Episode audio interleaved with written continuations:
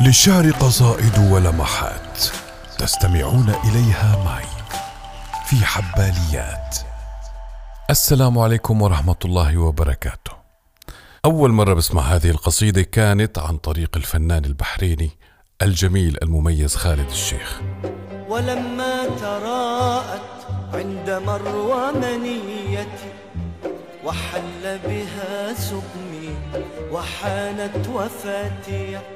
أقول لأصحابي ارفعوني فإنني يقر بعيني أن سهيل بدالي هاي القصيدة لها خصوصية عظيمة لأنه من القصائد النادرة في الشعر العربي وفي الأدب العربي يلي بيرثي شاعرها أو كاتبها أو ناظمها بيرثي فيها نفسه. أول ما حس بدنو أجله آه، يقال أنه آه، أرسطو حية بالشامي أو لدعته أفعى بالفصحى أو لسعته. آه، فحس بتعب حس بأجله اقترب فنظم قصيدة رائعة خلدها الأدب العربي. مالك بن الريب التميمي. شاعر من بني مازن بن عمرو بن تميم. يقال له أبو عقبة. كان فارسا من فرسان بني مازن. نشأ في نجد. كان شجاع صراحة. وأبضاي وسيفه بتار. حتى كان من من كتر فروسيته لا ينام إلا والسيف آه، يقال إلا متوشحا سيفه يعني. دائما يستخدمه كوشاح. حطه على رقبته وعابطه يعني بيقولوا بالشامي. لكن بعدين آه، أولاد آدو آه، جروه معهم على على قطع الطريق على السرقة يعني. فاستغل قوته وصلابته ولعبوا بعقله هدول أولاد آدو. أولاد آدو اللي ما بيعرفوا كمان هذا التعبير دمشقي اللي هن اصدقاء السوء. جروا معهم إلى هي الأشياء المسيئة. وسبحان الله دائما الرجل الشجاع الفارس قد ما تشتت عن طريقه وبعد عن طريق فروسيته وشهامته المعروفة إلا ما يكون له عودة. وفعلا مر عليه سعيد بن سيدنا عثمان بن عفان الصحابي الجليل آه وعرض عليه أنه يكون رجل من رجاله ويقاتل في سبيل الله بدل من قطع الطريق واستباحة أموال العالم. ففورا استجاب مالك بن الريب لنصيحة سعيد بن عثمان بن عفان. استجاب له وذهب معه وأبلى بلاء حسنا. وحسن سيرته بين العرب. لكن سبحان الله بعد أن تاب وعاد إلى رشده و... واستخدم قوته في في الخير. وبينما هو عائد من الغزو يقال إنه أخذ قيلوله في مكان ما فلسعته أفعى. أفعى سامة. فأصيب بالحمى وأصيب بعوارض السم وبدأ مسكين يتأكد من أنه هالك لا محالة. طبعا أيامهم ما في يروحوا على المستشفيات وياخذوا إبرة وكذا.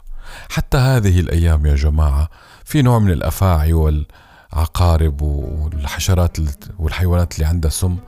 إذا ما لحقت حالك آه، بهليكوبتر أو بأي وسيلة سريعة اللي ينقلوك على المستشفى فأنت أيضا بعيد الشر عن السامعين هالك لا محالة. وبعدما أحس مالك بن الريب بالسم يسري في عروقه آه، وبينما كان يصارع سكرات الموت نظم قصيدة رائعة. دخل من خلالها في وصف هذه اللحظات الصعبة. قصيدة رائعة بيعيشنا فيها مالك بن الريب آخر لحظات حياته. اسمعوا.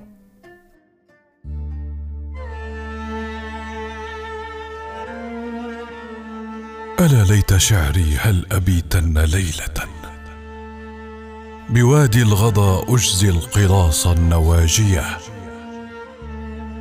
فليت الغضا لم يقطع الركب عرضه. وليت الغضا ماشى الركاب لياليه لقد كان في أهل الغضا لو دنا الغضا مزار ولكن الغضا ليس دانية. فيا زيد عللني بمن يسكن الغضا وإن لم يكن يا زيد إلا أمانية. أحب الغضا والدمث حبا كانما إذا ذا الغضا والدمث أهلي ومالية ألم ترني بعت الضلالة بالهدى؟ وأصبحت في جيش ابن عفان غازيا وأصبحت في أرض الأعادي بعدما. أراني عن أرض الأعادي قاصية. دعاني الهوى من أهل أود وصحبتي. بذي الطبسين فالتفت ورائية. أجبت الهوى لما دعاني بزفرة.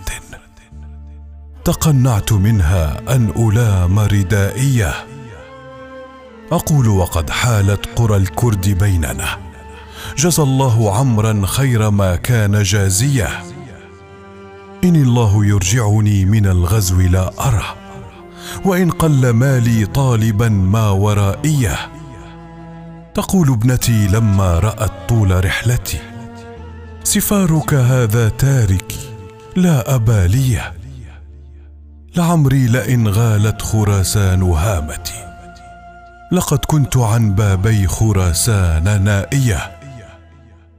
فإن انجو من بابي خراسان لا أعد إليها وإن منيتموني الأمانية. فلله دري يوم أترك طائعا بنية بأعلى الرقمتين ومالية ودر الظباء السانحات عشية. يخبرن أني هالك من ورائية. ودر كبيري اللذين كلاهما. علي شفيق ناصح لون هانية. ودر الرجال الشاهدين تفتكي بأمري ألا يقصروا من وثاقية. ودر الهوى من حيث يدعو صحابتي. ودر لجاجاتي ودر انتهائية. ودر صبيي اللذين تعلقا بثوبي وقد أيقنت ألا تلاقيه. تذكرت من يبكي علي فلم أجد. سوى السيف والرمح الرديني باكيه. وأشقر محبوكا يجر عنانه. إلى الماء لم يترك له الموت ساقيه. يقاد ذليلا بعدما مات ربه. يباع بوكس بعدما كان غاليا ولكن بأطراف السمينة نسوة.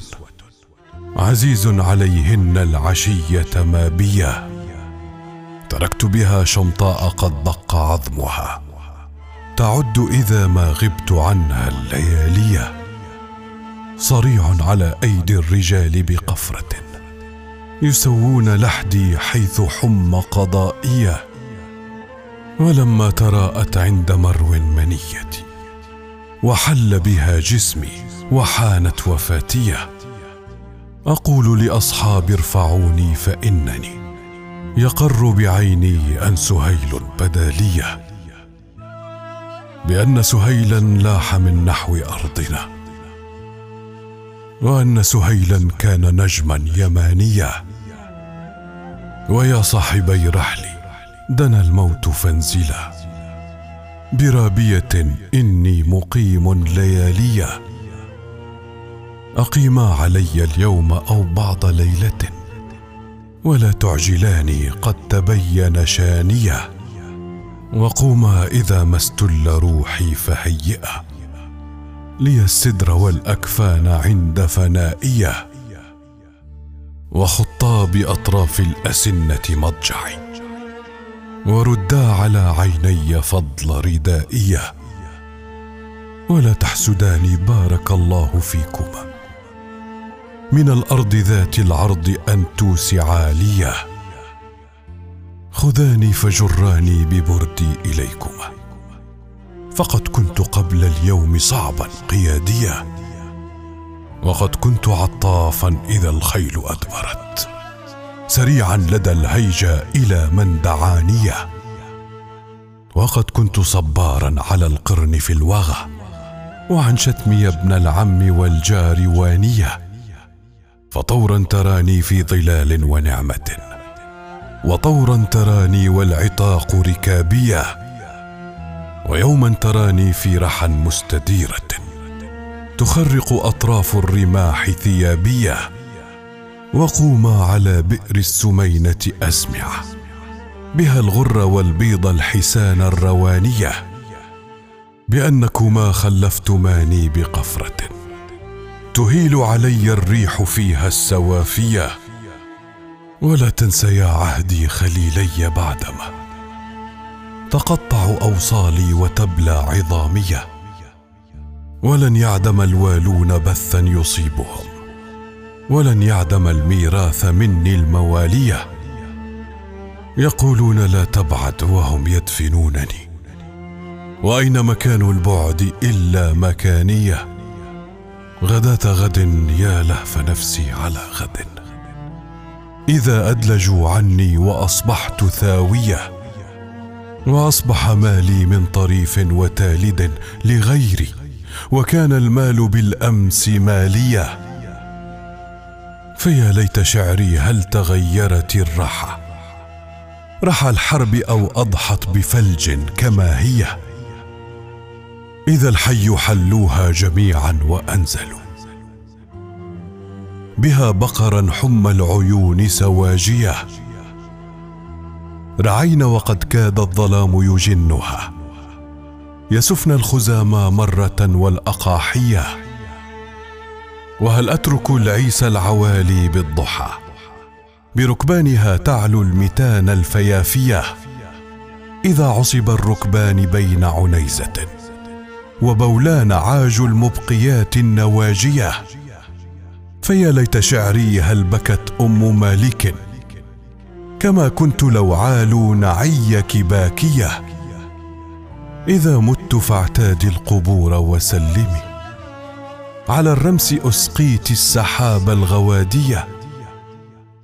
على جدث قد جرت الريح فوقه.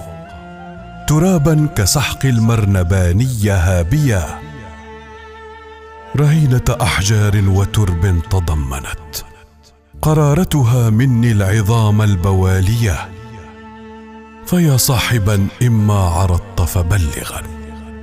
بني مالك والريب ألا تلاقيه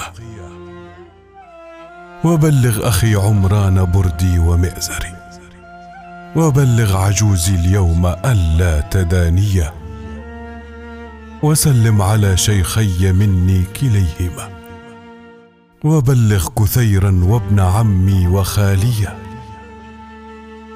وعطل قلوسي في الركاب فإنها. ستفلق أكبادا وتبكي بواكيا. أقلب طرفي فوق رحلي فلا أرى. به من عيون المؤنسات مراعية. وبالرمل منا نسوة لو شهدنني. بكينا وفدينا الطبيب المداوية. فمنهن أمي وابنتاها وخالتي. وباكية أخرى تهيج البواكية. وما كان عهد الرمل مني وأهله. ذميما ولا ودعت بالرمل قالية. ألا من مبلغ أم الصريخ رسالة؟ يبلغها عني. وإن كنت نائيا